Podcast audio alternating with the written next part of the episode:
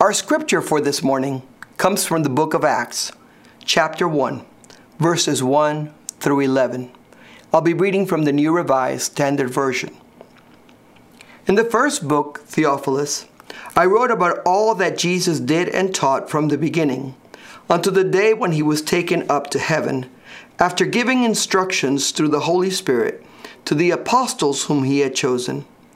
After his suffering, he presented himself alive to them by many convincing proofs, appearing to them during forty days and speaking about the kingdom of God. While staying with them, he ordered them not to leave Jerusalem, but to wait there for the promise of the Father. This, he said, is what you have heard from me. For John baptized with water, but you will be baptized with the Holy Spirit not many days from now. So when they had come together, they asked him, Lord, is this the time when you will restore the kingdom to Israel? He replied, It is not for you to know the times or periods that the Father has set by his own authority, but you will receive power when the Holy Spirit has come upon you, and you will be my witnesses in Jerusalem, in all Judea and Samaria, and to the ends of the earth. When he had said this, as they were watching, he was lifted up and a cloud took him out of their sight. While he was going, and they were gazing up toward heaven, suddenly two men in white robes stood by them. They said, Men of Galilee, why do you stand looking up towards heaven? This Jesus, who has been taken up from you into heaven, will come in the same way as you saw him go into heaven. The word of God for us. Thanks be to God. Our scripture this morning came from the book of Acts, which we believe to be a companion book to the Gospel of Luke. What that means is that we believe that the same author wrote both books. How do we know that? Because at the very beginning of the book of Acts, he refers to the first book, in which he wrote about the life, death, and resurrection of Jesus Christ. The author is basically telling us, I've already covered that story and I've taken you this far to the moment of Jesus' ascension. But have you ever watched one of these old shows? At the very beginning of an episode, often you will get what they call a recap. It is an opportunity to catch you up to date with the highlights of the series so that you have the information you need to follow the rest of the story. Without that recap, many of us would be lost because we missed an episode here or there that had crucial information. So the author of the Gospel of Luke is basically doing that. He is giving us at the beginning of Acts a recap of the highlights of the story that he's already told in the Gospel of Luke. He tells us that Jesus lived, he did miracles, he, he suffered, he was crucified, he died, he was buried, and three days later, he was raised from the dead. He tells us that he appeared to his disciples for over 40 days with convincing proof that he was truly alive. That is the recap that the author wants you and I to have in order to be able to understand where the book of Acts is going to take us. A crucial point in this recap is the telling of the instructions to the disciples. You see, Jesus didn't just disappear out of the blue. He didn't just go and vanish one day. He gathered his disciples and he gave them final instructions before he ascended to the Father. He told them, Go to Jerusalem, wait there, don't move from that house until you have received the gift of the Holy Spirit. You see, John the Baptist had been baptizing in the wilderness. He had baptized for repentance of sins. Jesus himself was baptized by John. But Jesus was telling his disciples that now they would receive a new baptism, a baptism of the Holy Spirit. But there was something they needed to do. They needed to stay in place in that house in Jerusalem. Isn't it ironic that Jesus sends the disciples back to the very city where he was crucified to wait for the promise of the Holy Spirit? That was the challenge, though. Go back and wait. You know, Jesus issued the first stay at home order right there. He told them, Stay in place, don't move until you receive the gift of the Holy Spirit. But if you get a promise, you know what the first thing that we most of us do is? We ask, When am I going to get it? When is it going to be here? If I promise you a raise, you want to know what day I'm going to give it to you and how much it's going to be. If I tell you we're going to go on vacation, you want to know where we're going and when are we booking and how are we getting there. We always want to know when that promise is actually going to come. And the disciples are no different. When they heard Jesus tell them all these things, they immediately wanted to know when is this going to happen? He said, Not many days from now. You know, whenever I talk about reopening church services at the church building, everybody wants me to give them a date.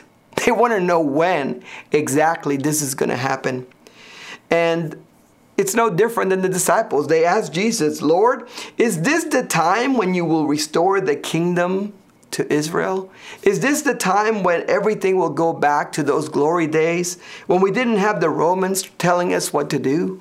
When we were at the height of our kingdom with Solomon and David and everybody respected us in the community of the world? Now, that was not information they were going to get. When they asked Jesus if he was going to tell them when this would happen, he said, it is not for you to know the times or the periods that the Father has set by his own authority. It was Jesus' way of saying, God only knows. Have you ever heard that phrase?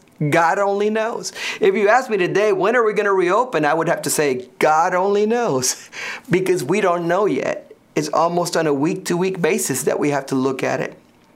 As a kid, I always wanted to know where we were going. When we got in the car, I would ask my father the question, Where are we going? What are we doing? And I know many of the kids still ask that question Are we there yet? and one of the things that always happened whenever I asked that question was that my father would respond in exactly the same way You will know when we get there. Now, it sounds harsh, but what he was saying is, you don't need to worry about what, where we're going or what we're going to do. He was basically telling me I got it covered. I'm driving the car. I'm going to get you there.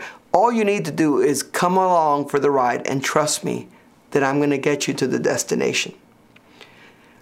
I do not see Jesus' words to his disciples as dismissive. He wasn't trying to be rude or harsh. I rather see them similar to the words of my father to me. Words of encouragement that basically say, You don't need to worry about that. God has that. Daddy's in control of that. And it is comforting to me to know that our Heavenly Father is still in control of our destination. He is still driving the car. He is still trying to get us where we need to go.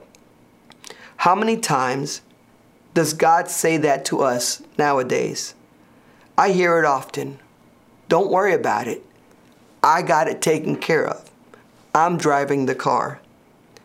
Jesus told the disciples that instead of worrying about when Israel would be restored, instead of worrying about when they would see the glory days of, of old, that they should worry about being at the right place at the right time to receive the Holy Spirit.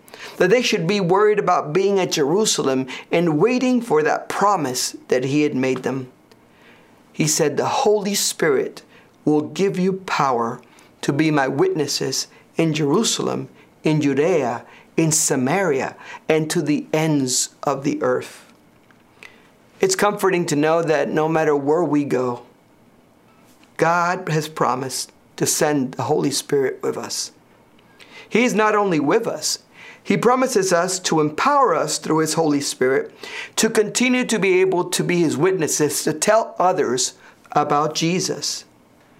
So, why did the disciples need the Holy Spirit? Why did they need this promise, this gift that Jesus was saying was going to be sent for them? Well, there's a number of reasons. The first one is that without the Holy Spirit, they were afraid. And we know from Scripture that after they received the Holy Spirit, they became bold. They became bold with the gospel. They became bold in their sharing of their faith. They became bold in telling others the stories of Jesus. They became bold even in the way they prayed for miracles and wonders. Without the Holy Spirit, they were powerless. They felt like everybody was against them and they were afraid for their lives. But once the Holy Spirit came, they were powerful, not because of their own power, but because of the power of God that was given to them through that Holy Spirit. Without the Holy Spirit, they lacked understanding. They hadn't been able to connect the dots in all of that stuff that Jesus had taught them and shown them from Scripture. But the Holy Spirit will come to help them understand, to help them connect those things, to help us today understand the Word of God as we read it. Without the Holy Spirit, we lack understanding of the perfect will of God. But with it, we can discern what to do and how to do it. Without the Holy Spirit, the disciples kept doing things through their own efforts. They kept trying through their own understanding in their mind, intelligence, and through their own brute strength, and through their own willpower as individuals.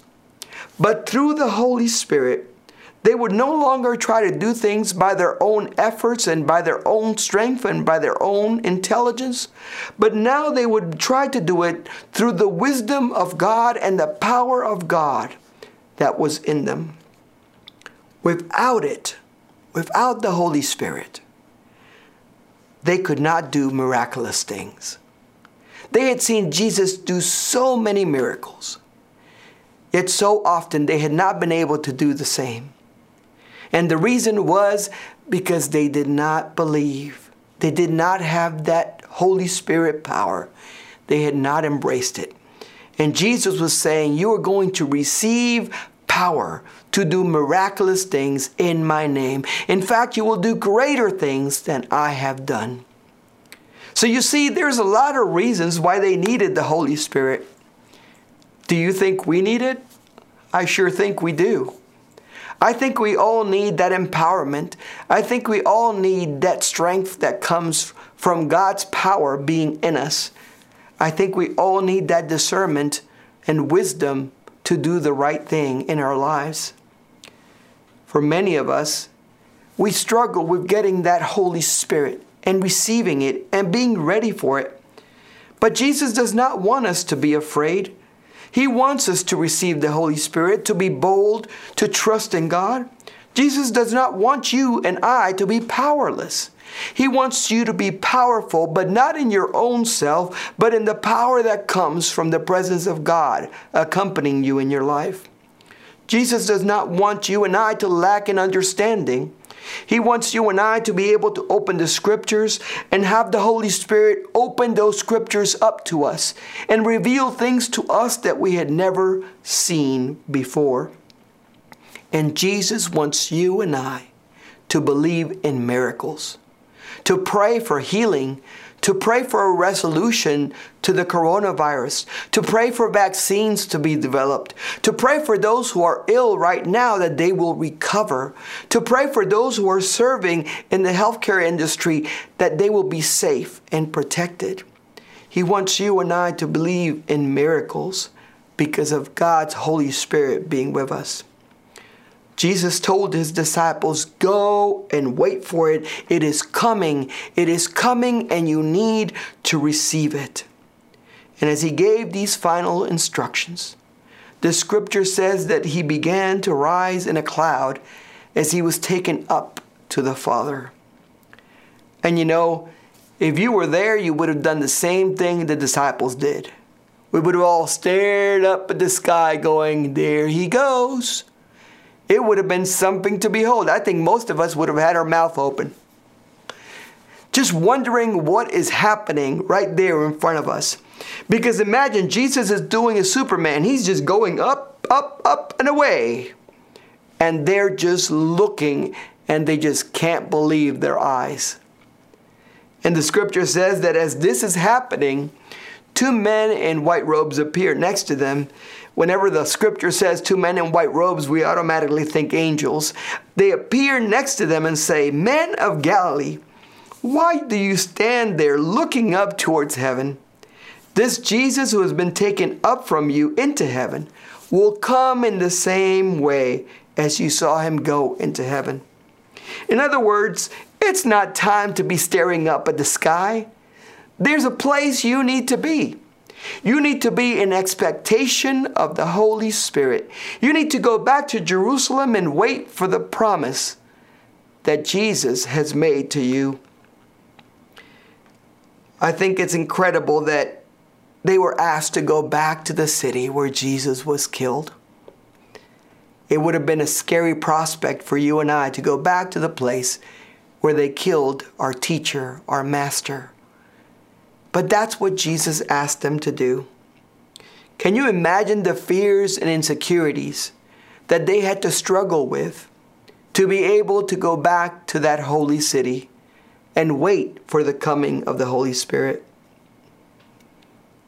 The day of Pentecost is coming.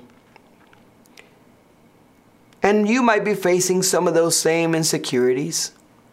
Insecurities about what will happen in the future, insecurities of what will be next, insecurities of how you will return to your normal everyday life and work, insecurities of how everybody will recover. Today, I want you to join me in praying that as the day of Pentecost comes near, the Holy Spirit will fall afresh on each and every one of us.